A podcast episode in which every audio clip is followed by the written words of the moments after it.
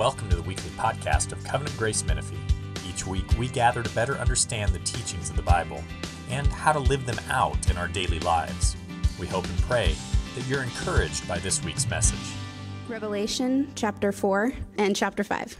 After this, I looked, and behold, a door standing open in heaven. And the first voice, which I had heard speaking to me like a trumpet, said, Come up here, and I will show you what must take place after this. At once I was in the Spirit, and behold, a throne stood in heaven, with one seated on the throne. And he who sat there had the appearance of jasper and carnelian, and around the throne was a rainbow that had the appearance of an emerald. Around the throne were 24 thrones, and seated on the thrones were 24 elders, clothed in white garments with golden crowns on their heads. From the throne came flashes of lightning, and rumblings and peals of thunder, and before the throne were burning seven torches of fire, which are the seven spirits of God. And before the throne there was, as it were, a sea of glass, like crystal. And around the throne, on each side of the throne, are four living creatures, full of eyes in front and behind. The first living creature like a lion, the second living creature like an ox, the third living creature with the face of a man, and the fourth living creature like an eagle in flight. And the four living creatures, each of them with six wings, are full of eyes all around and within, and day and night they never cease to say, Holy, holy, holy is the Lord God Almighty, who was and is and is to come. And whenever the living creatures give glory and honor and thanks to him who is seated on the throne, who lives forever and ever, the 24 elders fall down before him who is seated on the throne and worship him who lives forever and ever. They cast their crowns before the throne, saying, Worthy are you, our Lord and God, to receive glory and honor and power, for you created all things, and by your will they existed and were created. Then I saw in the right hand of him who was seated on the throne a scroll written within and on the back, sealed with seven seals. And I saw a mighty angel proclaiming with a loud voice, Who is worthy to open the scroll and break its seals? And no one in heaven or on earth or under the earth was able to open the scroll or to look into it.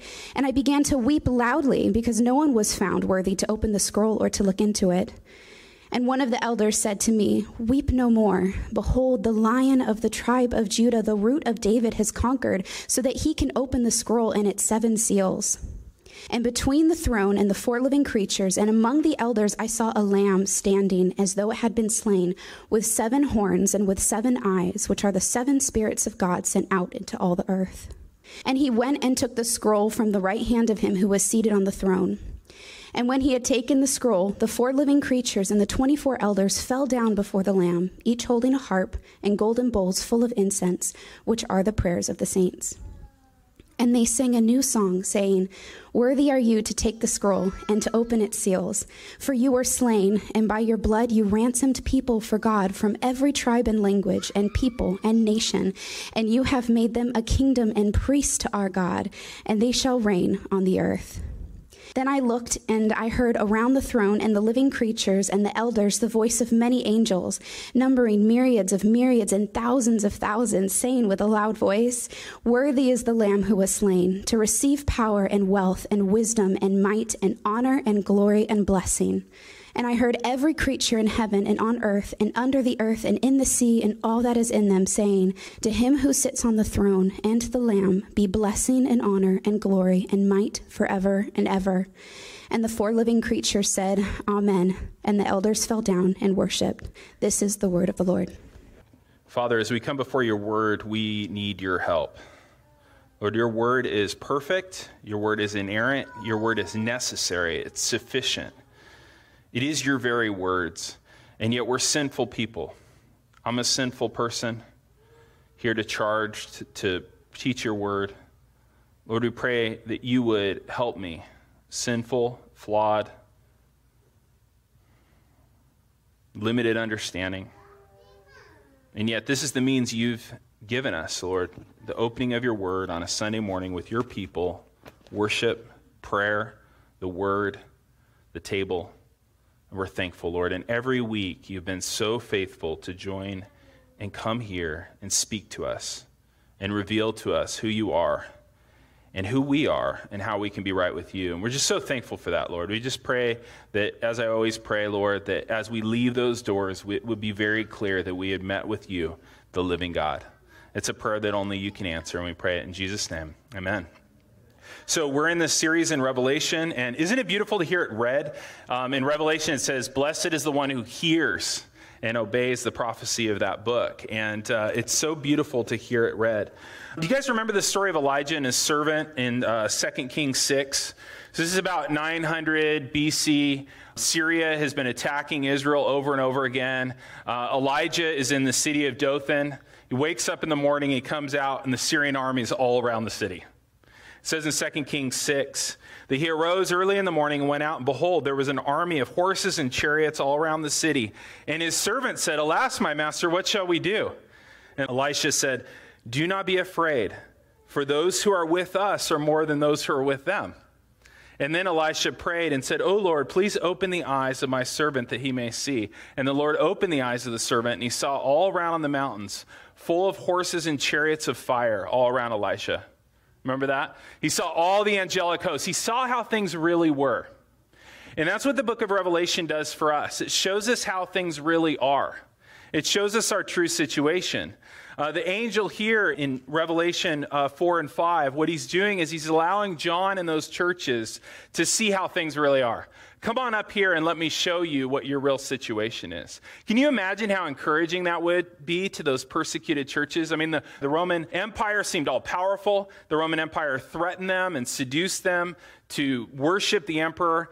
And just like Elijah's servant, those first century believers had an opportunity to see how things really were.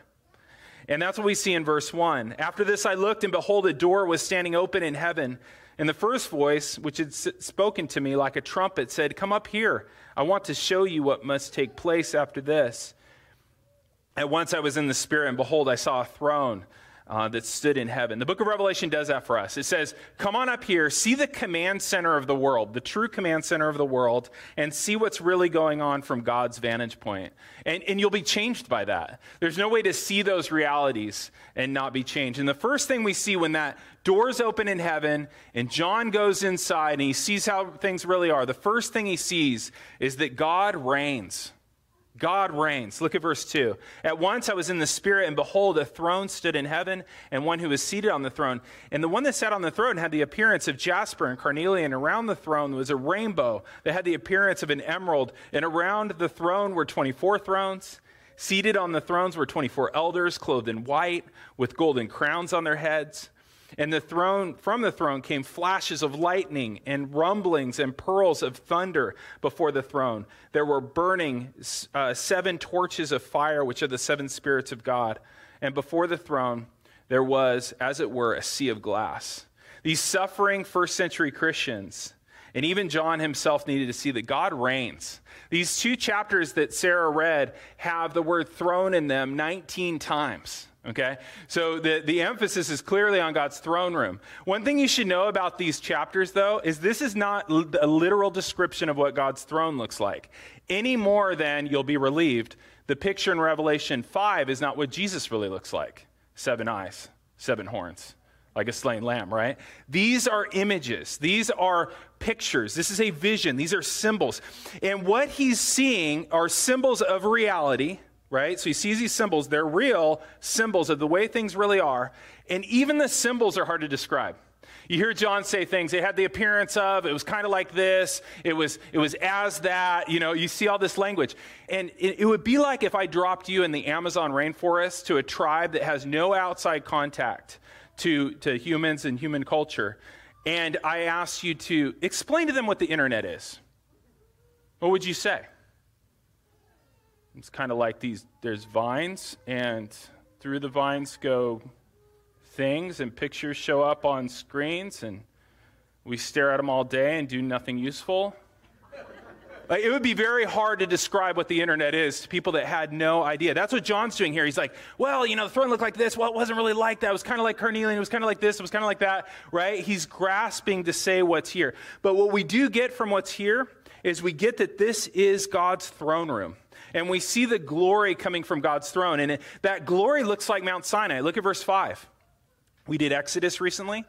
From the throne came flashes of lightning and rumblings and pearls of thunder, and there was fire torches. This sounds like Mount Sinai. Uh, we've come to the throne room of God. And there's an amazing picture here in verse 6 of God's sovereignty. It says, Before the throne, there was a sea of glass like crystal. In ancient thought, and especially in biblical ancient thought, the sea, especially the sea with waves and rumblings, is a picture of the anti forces of God the forces against God that are chaotic and they're making the world crazy and, and nuts. And we see that image all throughout Scripture that the sea is a picture of anti God forces of chaos. In fact, in chapter 13, we're going to see that the beast that attacks God's people comes out of where? Out of the sea, right? This is the place of God's enemies and the chaos and all the tumult that's in the world. Notice, guys, though, what does God's throne do to the raging sea of chaos in this world? It's like glass in front of his throne. His throne comes down upon the chaos, all the forces against him, and subdues it all with his sovereign purposes. How's that sound right now? That sound pretty good? That's the reality of the way things really are. Aside from uh, the king and his throne, we see something else here that you'd expect in a throne room, which is his court. So these kings have courts, they have people in front of them, right? They minister to them and stuff. Great kings have great courts. God has a very fascinating court of creatures there's the 24 elders and there's the four living creatures. The 24 elders you see in verse 4, it says around the throne there's 24 thrones. And on each one of those thrones is, in, is one of the 24 elders, and they have white garments and crowns on their heads. You think 24, what's going on here? If you look later in the book of Revelation in chapter 21, you see the city, the New Jerusalem, and it's got 12 foundations and 12 gates. One of them symbolized by the apostles. The other one is the, the 12 tribes of Israel. I think what's going on here with the 24 is it's, it's a combination of all God's people. It's the old covenant people of God, symbolized by the 12 sons of Jacob, the 12 tribes. And then you have the 12 apostles, symbolizing the new covenant people of God. Revelation 21 does this. And so what we have here is, is a, a picture of God's people, old covenant, new covenant, worshiping God together on thrones. And so you have all of God's people from every nation, but also every century, worshiping God and enjoying his reign. It's a beautiful picture of worship. So you're there. You're symbolized in that group. You might be alarmed a little bit by the four living creatures that come in and crash the worship service. They're a little odd. Take a look at verse 6. And around the throne, and on each side of the throne, were four living creatures, full of eyes in front and behind. Five, uh, the first living creature was like a lion, the second was like an ox, the third creature had the face of a man, and the fourth creature like an eagle in flight. And the four living creatures, each of them having six wings, full of eyes all around and within. What's going on with these four living creatures? This is actually a composite. If you know your Old Testament, you'd know that these, this is a composite of two different visions. Ezekiel 1 when you guys go through your Bible reading plan, there's always like Ezekiel 1, you get there with the wheels and all the, you know, vision, and you're like, what's going on there? The four living creatures are taken from that. In that vision, each creature has four faces, okay? And this one, mercifully, each one only has one face, but it's these four creatures. That's taken from Ezekiel 1. And notice the creatures he picks. The lion, is the king of beasts. The ox is the strongest of domestic animals. The eagle, the most majestic of birds. And then man, which is the pinnacle of God's creation. This is a symbol of the fact, these angelic beings are symbols of the fact that God's mightiest creatures worship him. They worship him. All of creation worshiping him. And notice that they have those six wings. That's from Isaiah 6, right? You know, when you had in Isaiah 6, the, the angels that had six wings and they had the ones that covered their feet because of God's holiness. They had ones that shielded their eyes from God's glory, and they had the two that they flew with. And so we have a composite of those two. And just like in Isaiah 6, they cry out, Holy, holy, holy. This vision is to show us that God reigns. God reigns supreme. God reigns supreme over his people. God reigns supreme over his creatures. God reigns. And I want to just ask you guys this morning have you forgotten that God reigns? Have you forgotten that God reigns this week? Do you know how you can know that you've forgotten that God reigns? Sinful fear and sinful anger. That's how you can know that you've forgotten that God reigns. Anytime we experience sinful fear or sinful anger, what's happening is, is that we're believing that someone or something other than God is reigning in this world. Right? It's us believing that something other than God or someone other than God is reigning in this world. And so we need to see, guys, that God reigns.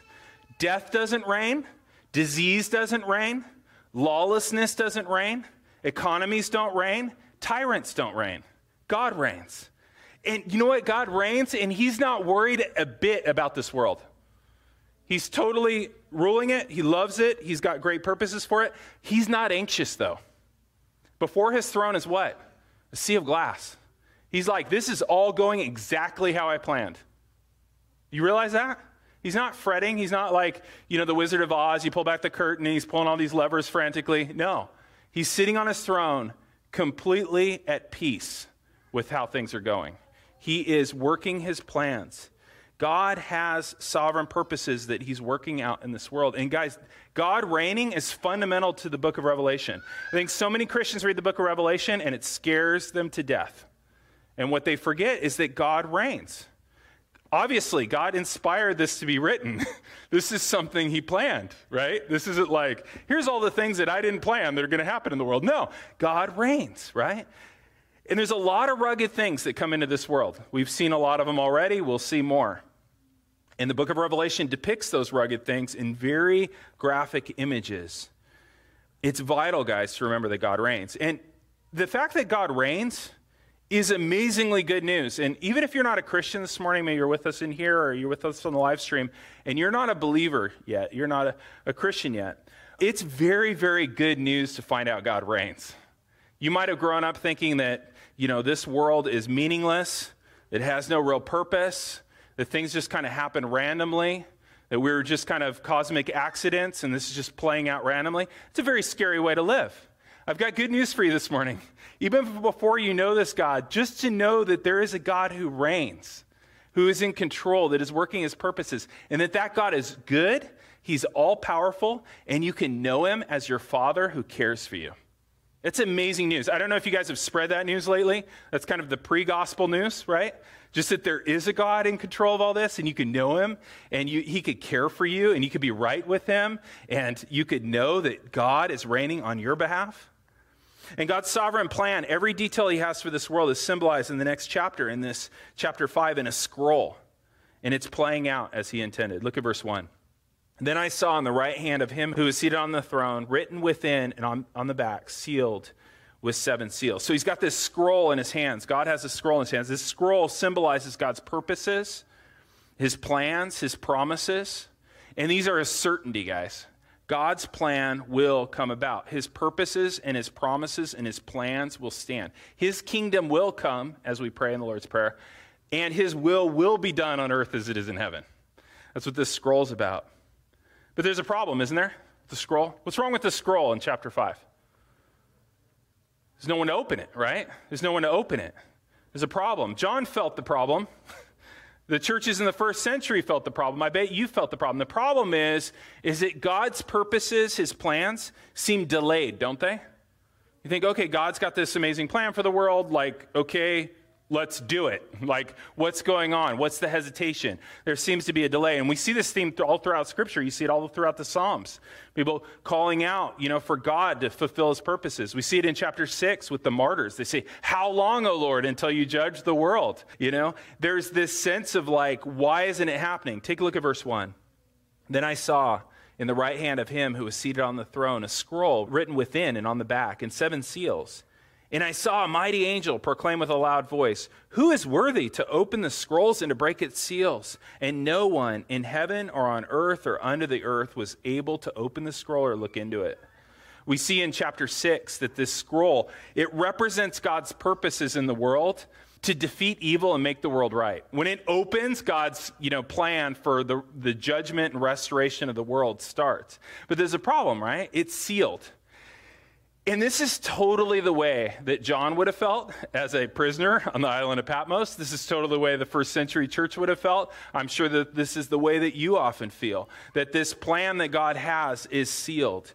You know, you look around at the world and you go like this doesn't look like it. Is evil winning? You know, is God's kingdom delayed? And so our reaction is just like John's in verse 4. It says he weeps he says, I began to weep aloud because no one was found worthy to open the scroll or to open it or even to look into it. John weeps for God to act, for his kingdom to come. He's like, Who's going to conquer evil? Who's going to make this world right? Who's going to fix this world? We're in a season where we ask that question, right? Every four years, we ask the question Who will fix this world? Who will set things right? Who will make things the way they should be? You know, who's going to conquer evil and, and make everything perfect for us? You know what verse 4 says? No one in heaven or on earth or under the earth was able to open the scroll or to look into it. There is no human being, alive or dead, that is able to fix this world. Okay? So I know you guys have certain presidents you'd like to resurrect, you know, and like, hey, you know what? I've heard some of you say, like, you know, if Reagan came back to life, no questions asked, we'll just have him lead. You know, I've heard people say that. Like, I wouldn't even ask a question how it happened, okay? Desperate, right? It says, no person alive or dead can fix the mess we're in, right? No one could open the scroll. So is it hopeless? It's not hopeless. Look at verse 5. And one of the elders said to me, Weep no more. Behold, the lion of the tribe of Judah, the root of David, he can conquer. He can open the scroll and its seven seals. Isn't that cool? Lion of the tribe of Judah. You can imagine those first century Christians going, Oh, cool, lion, that's exactly what we need. Like, let's bring out the lion. Let's bring out the lion to shred our Roman oppressors and be liberated, right? But there's a surprise here, right? Because John is, he hears about a lion, but he looks and it, what is it? It's not a lion. It's a strange thing, right? Behold the lion. He goes, Behold the lion. Okay, I'll look over here. And what does he see? Take a look at verse 6. And between the thrones and the four living creatures and among the elders, I saw a lamb. You're like, Lamb? A lamb standing as though it had been slain with seven horns and seven eyes, which is the seven spirits of God sent out into all the world. And he went and took the scroll out of the right hand of him who was seated on the throne. And when he had taken the scroll, the four living creatures and the 24 elders fell down before the Lamb, each having a harp and a golden bowl full of incense, which are the prayers of the saints. You can imagine those first century believers going like, no, no, no, no, not a lamb. You said lion. we don't need a lamb. Lamb's not what we need right now. We're being destroyed by the Roman Empire. Okay? Lamb's not going to cut it, right? But look at who this lamb is. Look at the strange features of this lamb. This is not, I mean, if you guys raised lambs for 4 H or something, you probably never had one like this, okay? It has seven horns, okay, which would be different. Verse 6. Horns in ancient times were a symbol of power, very common symbol of power. It's in Daniel, it's all through Revelation, it's uh, in all the apocalyptic literature. Horns mean power, and he has seven of them. So this lamb has all power. Seven is completeness, he has all power. He also, though, has, and this is part that stretches you a little more, seven eyes. Kind of creepy. Keep in mind, guys, that this is not a literal description of what Jesus looks like. These, there's a vision. These are symbols. They mean something. Eyes, of course, mean seeing, they mean knowing. Seven is a number of completeness. This lamb has all knowledge. This lamb that was slain has all power and all knowledge. So let me ask you this How does this lamb, who has all power and all knowledge, how does he conquer evil? It might surprise you. Look at verse 9. And they sing a new song, saying, Worthy are you to take the scroll and to open its seals. For you were slain, and by your blood you have ransomed people for God from every tribe and language and people and nation. And you have made them a kingdom and priests to our God, and they shall reign on the earth. This lamb, it's all powerful, has all insight, all knowledge, conquers the evil, the real evil in this world, by being slain for sinners. Surprising not surprising to you if you've been in church a long time, but that's surprising. That's how he's able to open the seals on the scroll and bring all of God's purposes to bear in this world in the defeat of evil and making the whole world new. Jesus conquered the power of evil by being a lamb slain to ransom us as a kingdom of priests to reign in the world that's new. What does that imagery sound like? That remind you of something in the Old Testament? This whole slain lamb, ransom, kingdom, and priests? Reminds you of the book of Exodus. We were just in it. That lamb slain reminds us of the Passover lamb. His blood covers our sin and frees us from the bondage to, to Egypt. Uh, he freed them from the bondage to Egypt, ransomed them out. Remember when God took the people to Mount Sinai? He told them that he was going to make them a kingdom of priests. Jesus, in the same way, is our true Passover lamb. His blood covers our sin. He makes us right with God. The judgment that we deserve is just going to pass right over us, just like the judgment passed right over the Israelites in Egypt, because we appear righteous in Jesus. Jesus' blood frees us from bondage to Satan, the true Pharaoh of this world. Right? And though that enemy, Satan, continues to pursue us like Pharaoh pursued the people to try and re enslave us, we're freed. And now we're on a journey, right? We're wandering in the wilderness to the true promised land where he's going to make the world new, and he's made us a kingdom of priests. Jesus conquered evil by death. He took the cross to get the crown. This is very countercultural. It was countercultural then, it's way countercultural now. Okay, our culture is very Roman in this sense. Um, Jesus conquered evil through death. He took the cross before he took the crown. Notice here, guys, in this passage that Jesus is a lamb that had been slain. Isn't that cool? He had been slain. So you're not seeing like a dead lamb, you're seeing a lamb that had been slain. And it says what? He says he's standing. Three days after Jesus died, he rose again from the dead. It says that he has seven horns, he has all power. 40 days after the resurrection, Jesus ascended. He's reigning in heaven right now on his throne. It says that he sent out his spirit. Look at verse 6. And the seven spirits of God sent out into all the earth. Ten days after the ascension, Pentecost, he sends out his spirit. And so Jesus is now reigning in heaven, sends out his spirit into his people so that they might reign and conquer evil in this world. Jesus took the cross before he took the crown. It was death before resurrection. It's, it's shame before vindication. And now his Holy Spirit is working through us to do the same thing. So, how do we conquer evil? I think that's an important question. You know, there's a lot of evil in your immediate area, there's a lot of evil in the world. How do we conquer evil in this world? The same way Jesus did. This is the part, guys, that I think if you're not paying attention, probably will not bother you. If you are paying attention, this will bother you because this is directly against everything you were ever taught to believe. Okay? That you will conquer evil the same way Jesus did. It's cross before crown. Take a look at Revelation 12 uh, 11 it says that they have conquered him, the dragon in that sense. They've conquered the enemy by the blood of the Lamb and by the word of their testimony, and that they did not love their lives even unto death. Guys, we reign and we conquer now, but it's a cross shaped reigning. We don't reign now by seizing power. We don't reign now by seizing power over others, but by suffering, taking the gospel to all people. That's God's plan for you. I know that everything you've ever been taught is that, you know, you're going to have your best life now and God wants to make you conquer over the world by having power and wealth and people's approval and all those kind of things. But Jesus' plan for you actually is that you would reign now by believing the gospel, by sharing the gospel, and by dying for the gospel. So, by believing the gospel, sharing the gospel, and dying for the gospel. I mean, look at that verse. We get vindication through resurrection after death. It's cross, then crown. That's how Satan's power is weakened, by the way. It's weakened by us sharing the gospel with others, dying to ourselves, dying physically if necessary, but spending ourselves for our neighbors, giving ourselves to our neighbors. I mean, think about the whole pattern that plays out in the book of Revelation.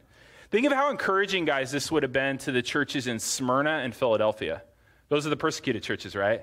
How amazing would it have been for them to hear, you know what, the way you share the gospel, you're faithful to the gospel, and the way you're dying for the gospel, I know it looks super weak and you think you must be doing something wrong. You have God Himself saying, you're doing it exactly right. That's exactly the way God has for us to conquer in this world. That's exactly the way He has for us to defeat evil, is by being faithful to the gospel and dying for the gospel and it would be so encouraging. I think, though, it's a tough answer for us to hear because we as Americans believe, don't believe in cross and crown. Everything in our culture tells us that we need to be empowered to advance the kingdom. Everything we've been told says that we have to have power to advance the kingdom. That our hope of our future is somehow by us having power, which probably makes us the least prepared Christians ever to deal with what's coming. Okay? Like when you read the book of Revelation, we're probably the least prepared Christians ever to deal with what's coming. They conquered him by the blood of the Lamb and by the word of their testimony, and that they loved not their lives even unto death. It's cross, then crown. We conquer through believing the gospel, sharing the gospel, and dying for the gospel. That's how Satan's power is weakened. And that's what the only two healthy churches in the book of Revelation were doing. You guys realize that? The other five were radically unhealthy churches. The healthy ones were, were the ones that were doing cross, then crown. And that doesn't mean we suffer like stoically, right? You know, when we see the world and it's not the way it should be, we cry out to God in prayer. We weep like John did, right? When we see hardships come, we weep like John. We say, we, when we see evil and it's growing, and we see God's purposes seem delayed, and we seem, feel like that scroll's not opening, we weep like John did. But then we hear in verse 5 Weep no more. Behold, the lion of the tribe of Judah, the root of David, has conquered, and he will open the scrolls. The cross, guys, means that all evil will be defeated and this world will be made new. Guaranteed. The cross guarantees that. Our future is secure. How should we respond? How do we respond to news like that? The book of Revelation actually shows us how to respond. Chapters 4 and 5 show us the way to respond is worship. Okay? We're to respond in worship. No matter how crazy things get, right? No how out of control they seem, we respond in worship because God is worthy. God is sovereign. God is good. God is in control. God is working all of his purposes in the world. So, no matter how crazy it gets, we worship. Did you notice the theme of worship in this chapter, in these two chapters? Did you notice it grows? This is kind of fun. It grows. It starts with just the four living creatures. The four living creatures are the first ones to worship. See that in verse 8. They have the six wings, right? And they're full of eyes all around, and they're singing, Holy, holy, holy is the Lord God, who was and is and is to come. They're worshiping God for his dazzling holiness. Is God worthy to be worshiped this morning for his dazzling holiness? Right? He's worthy to be worshiped for that. And then notice the four living creatures start, and then who joins in? Then the 24 elders are like, oh, that sounds good. We'll worship too. Look at verse 9. And whenever the living creatures give glory and honor and thanks to him who is seated on the throne and lives forever, the 24 elders fall down, expressive in worship, aren't they? They fall down. They don't think like, yeah, I wonder if the lion faced guy is going to see me a little too fired up in worship, you know? So they fall down and they throw their crowns before him and they say, Worthy are you, O Lord, to receive glory and honor and power, for you created all things, and by your will they exist and created. So we go from four living creatures, now we got 28, right? We got 24 elders too. And they're worshiping God for their existence. Is God worthy to be worshiped this morning for your existence? You exist. Isn't that crazy? Have you noticed? You exist. God made you exist. We should worship him for that. And then the crowd gets bigger. Check this out. It's like this weird flash mob thing. Chapter 5, verse 8. The first 28 are worshiping, and they sing a new song Worthy are you to take the scroll and open its seals, for you have ransomed people from, for, for God from every tribe and language and people and nation, and you have made them a kingdom and priests to our God, and they shall reign on the earth. And then I looked, and I heard around the throne and the living creatures and the 24 elders many voices of angels numbering myriads of myriads of thousands of thousands. So there's like hundreds of millions of angels, right? So you got four, then there's 28, then there's, you know, this would be difficult to count, but you could count it. It's kind of tricky. And what are they worshiping him for? They're worshiping him because God himself volunteered to be slain in your place. Okay? Do you realize that God himself volunteered to become a man and be slain in your place? Show of hands, has anyone ever volunteered to be slain in your place? Maybe there's one of you here. God himself became a man and volunteered to be slain in your place. Slain, pierced, die on a piece of wood in the hot sun for your sin. It's amazing. We should worship him for that. And then notice it gets bigger after that. So we got hundreds of millions. And then what happens? The entire creation joins in. Look at verse 13. And I heard every creature in heaven and on earth and under the earth and in the sea and all that is in them saying, To him who sits on the throne and to the Lamb be blessing and honor and glory and might forever and ever. And the four living creatures said, Amen. And the elders fell down and worshiped him. Every creature under heaven, every creature under the sea, all of God's creation worshiping him. Guys, that's the story of the book of Revelation.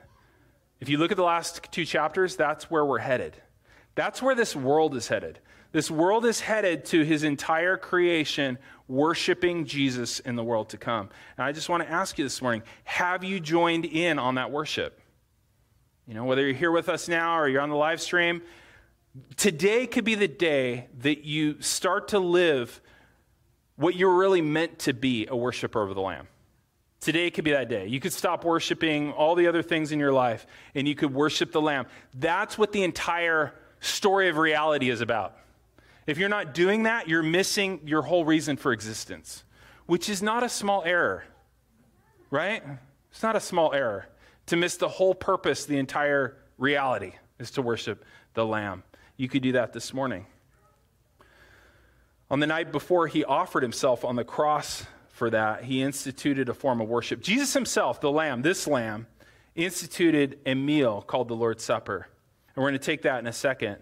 Um, we're going to take this bread and this cup to remind us of the body and blood of Jesus. And it also feeds and strengthens our souls.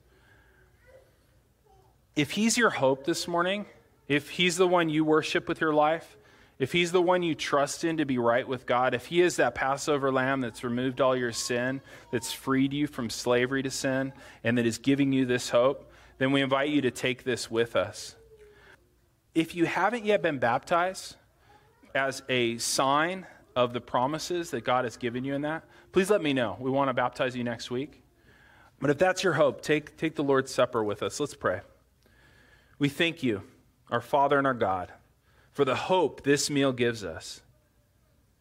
We know as we take it that Jesus will return as a triumphant king. The dead will be raised and all people will be judged. And we face that day without fear because you, our judge, are also our Savior. As we take the bread and the cup, we remember that our sin has been removed by the death of your Holy Son in our place. May our daily lives of service be aimed for the moment that we will appear before you in glory, having all our sins washed away in his blood. Let's first take the bread. Take, eat, remember, and believe that Christ, the Lamb of God, was slain to take away all of your sin, all of your sin. Let's take it together. Let's take the cup together. Take, drink. Remember and believe that the blood of Christ has ransomed you from your sin and made you a kingdom of priests that will reign in the world to come. We can drink to that, right? Eternal God, Heavenly Father, you've graciously accepted us as living members of your Son, Jesus Christ. You have fed us with this spiritual food from your table. You have fed us with the spiritual food of your word. We pray, Lord, that you would strengthen us to be those people who are ready to take the cross before the crown. Father, even as I said, that I, I think we're the least prepared, including myself, the least prepared people, the least prepared Christians ever to face the things to come. We pray, Lord, that you, this would be a part of the, your strengthening us.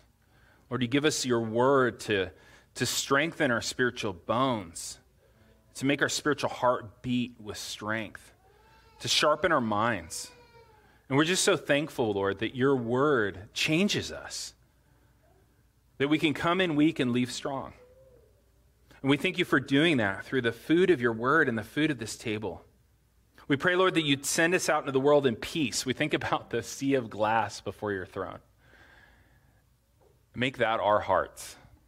It would be like a sea of glass as we trust in your sovereign purposes in the world. We pray, Lord, that you would send us out in love. We think of the love of your Son that He had to die for our sins. We pray you give us that heart for our neighbors. We pray, Lord, that you would give us peace and strength and courage to love and serve the people around us with gladness, with joy in our hearts, because we know the end of the story. We know what you're doing. You've told us. And we thank you in Jesus' name. Amen. Thank you for listening to this week's podcast.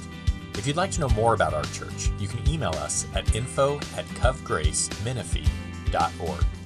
May the Lord bless your week and guide your steps.